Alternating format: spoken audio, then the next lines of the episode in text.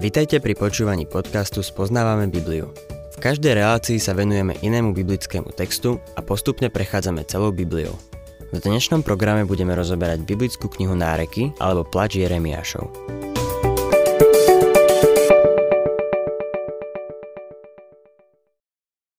Milí poslucháči, Jeremiáš vo svojich nárekoch otvára svoje srdce a dušu. Táto kniha je úplne pesimistická, desivá a temná. Je deprimujúca a zúfalá a podľa niektorých dokonca nechutná. Keď sa však dostaneme pod povrch, za ten Jeremiášov smútok a slzy vidíme nežné srdce tohto človeka. Jeremiáš opisuje v krvavých detailoch zničenie Jeruzalema a Božieho ľudu Izraela. Pýta sa, prečo to mesto takto padlo? Nachádza dve odpovede.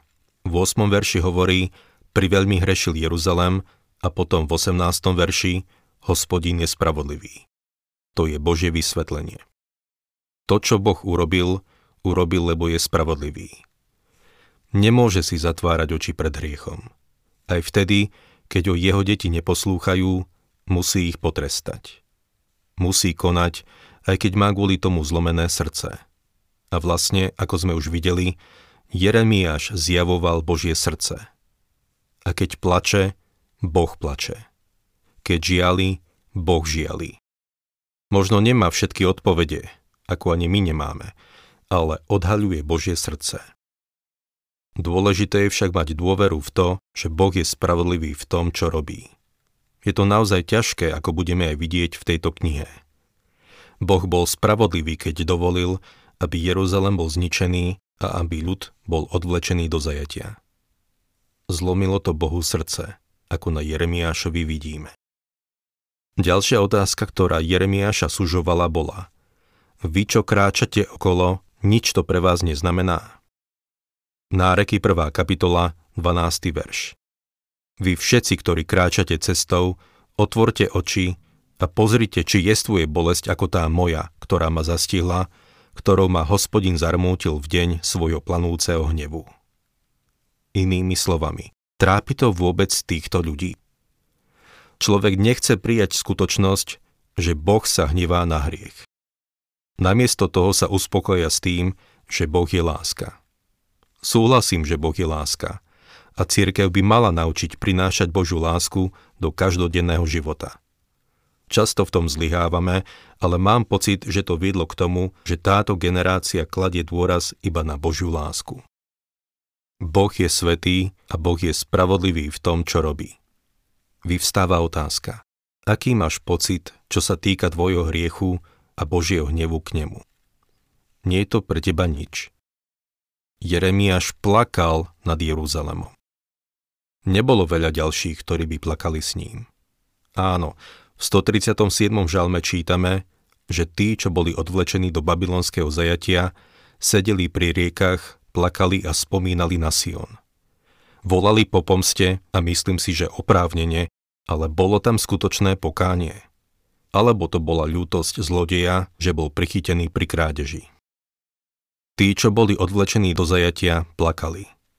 Ale Jeremiáš, ktorý nešiel do zajatia, plakal nad troskami, popolom a ruinami mesta. Bol slobodný, no bol pohnutý, zaangažovaný a trápilo ho to. Aj kresťanstvo niekedy prezentujeme bez toho, že by sme spomenuli hriech. Nekladieme dostatočný dôraz na to, že Boh je spravodlivý a musí náš hriech potrestať. Spomenieme, že Kristus je Boh, že sa narodil z panny. Spomenieme jeho smrť a vzkriesenie, ale otázka je, prečo zomrel. Túto otázku vidíme v 22. žalme v druhom verši. Bože môj, Bože môj, prečo si ma opustil? To povedal pán Ježiš, keď vysel na kríži.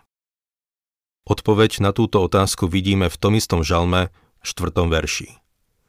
Ty svetý, tróniš nad chválemi Izraela.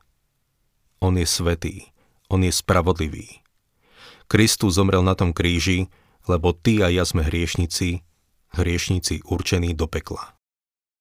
Pozrite sa na ten kríž. Vy všetci, ktorí kráčate cestou, otvorte oči a pozrite. nič to pre vás neznamená. Trpel ako nikto iný. Boh ho opustil, ale nás, pokým žijeme, nikdy neopustí. Opustil Krista, aby nemusel opustiť nás.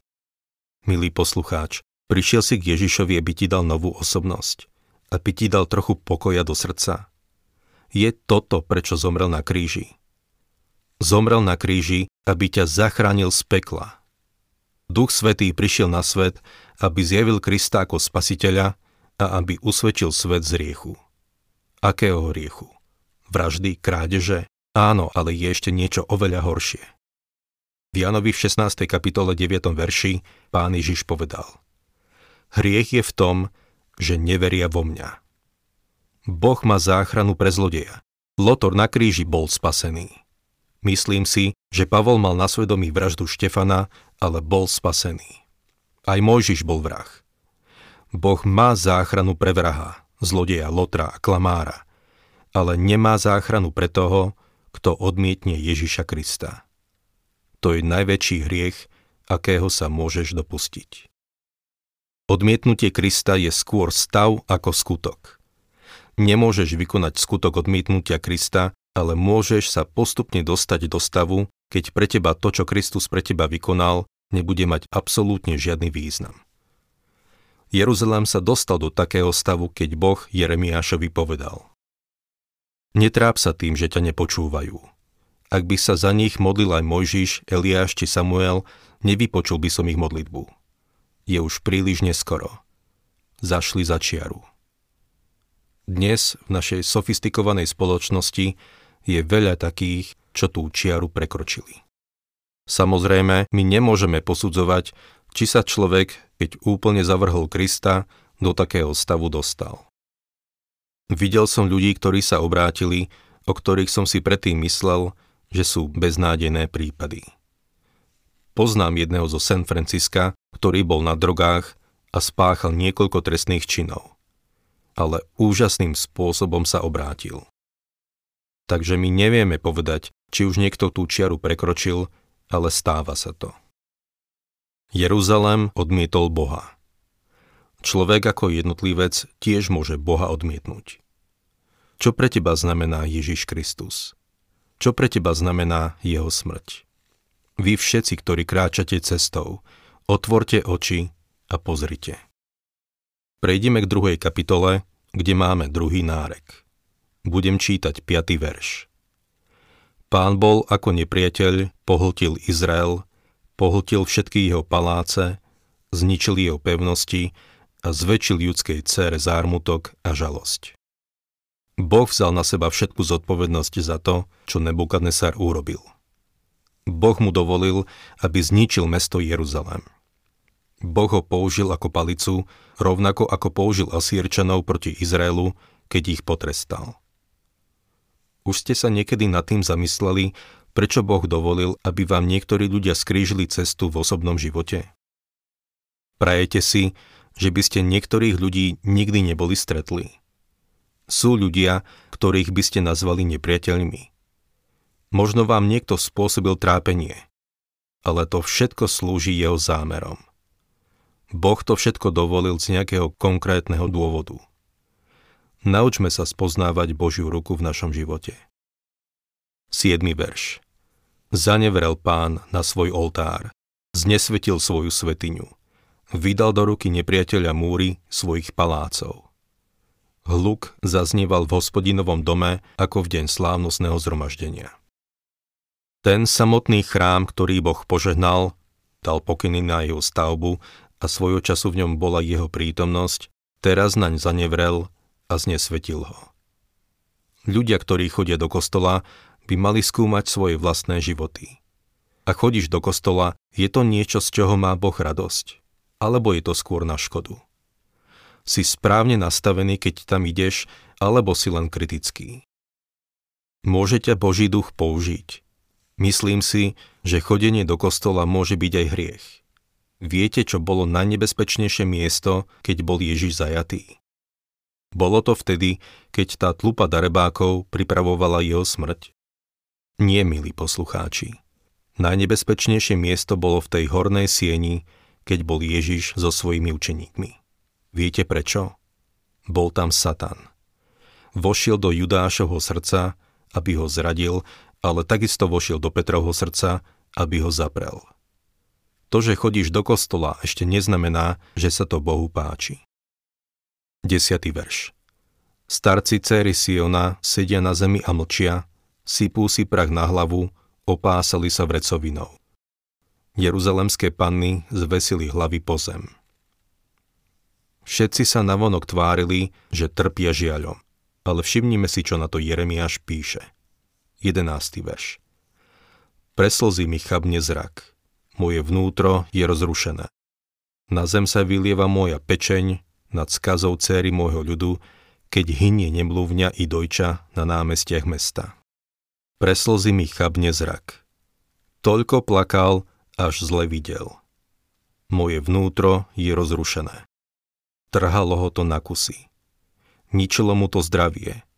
Zlomilo mu to srdce. Sme ochotní bytosne sa angažovať v Božom diele. Sme ochotní ohroziť svoje zdravie. Sme ochotní odovzdať sa Bohu. 15. verš Všetci okolo idúci zalamovali nad tebou ruky, hýkali a krútili hlavami nad Jeruzalemskou cérou. Toto je mesto, o ktorom vraveli, že je vrcholom krásy a potešením celej zeme. Vonkajší nepriateľ sa teší zo skazy Jeruzalema. Niekedy mám tvrdé poznámky k stavu cirkvy. Už som na dôchodku a nie som v aktívnej kazateľskej službe, aj keď nie som na dôchodku, čo sa týka Božieho diela.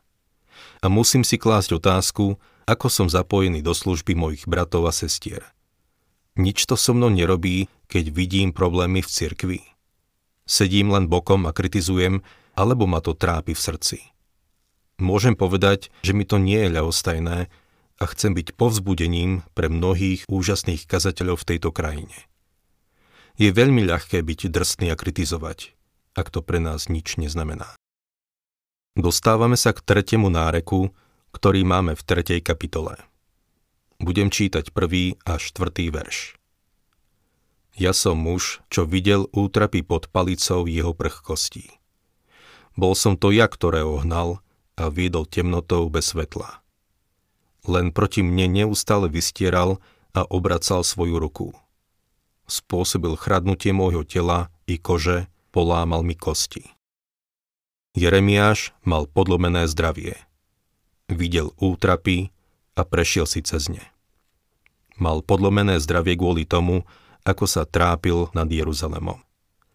To, čo sa stalo, mu zlomilo srdce a zničilo mu to život. Jeremiáš nezostal ľahostajný po skaze, ktorá prišla na jeho národ. Nechodil náokolo a nehovoril, ja som vám to vravel. Jeho srdce bolo zlomené. Jeho reakcie odhaľuje, ako sa cíti Boh. Boh nie je niekde preč. Zostáva s tými, ktorí sú jeho. Pán Ježiš povedal, nezanechám ťa, ani ťa neopustím. Nech už prechádzaš hocičím, môžeš si byť istý, že je s tebou. Prejdeme k veršom 21 až 24. Na toto si však upriamím srdce a na toto budem čakať. Na prejavy hospodinovej milosti, že neprestávajú, že sa nekončia dôkazy jeho zľutovania. Každé ráno sú nové. Nesmierna je tvoja vernosť. Môj podiel je hospodin, vraví moja duša.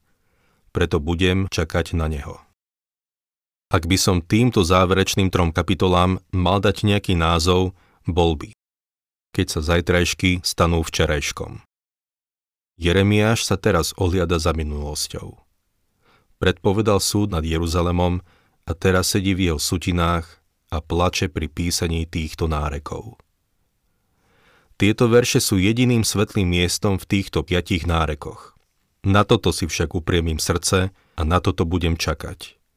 Na prejavy hospodinovej milosti, že neprestávajú, že sa nekončia dôkazy jeho zľutovania. Každé ráno sú nové. Nesmierna je tvoja vernosť. Napriek tvrdému Božiemu trestu, a mnohí sa nazdávali, že bol až príliš tvrdý, hospodin vidí ruku Božej milosti. Nebyť Božej milosti, boli by úplne zničení. Keby dostali to, čo si zaslúžili, boli by celkom zničení. Zmizli by z povrchu zeme. Spočívala ich záchrana v niečom, čo bolo v nich? Nie. Spočívala celkom na Božej vernosti. Abrahamovi zasľúbil, že z neho vzíde veľký národ. A toto bol ten národ. Mojžišovi zasľúbil, že ich privedie do krajiny. Jozuovi zasľúbil, že sa v tej krajine usadia. Dávidovi zasľúbil, že z jeho rodu vzíde ten, ktorý bude vládnuť na veky. Všetci proroci hovorili, že Boh nezničí národ úplne, ale že ich potrestá za ich hriech. Boh je verný. Potrestal ich, ale nezničil ich úplne. Vždy zostal verný zvyšok a nakoniec sa stanú veľkým národom.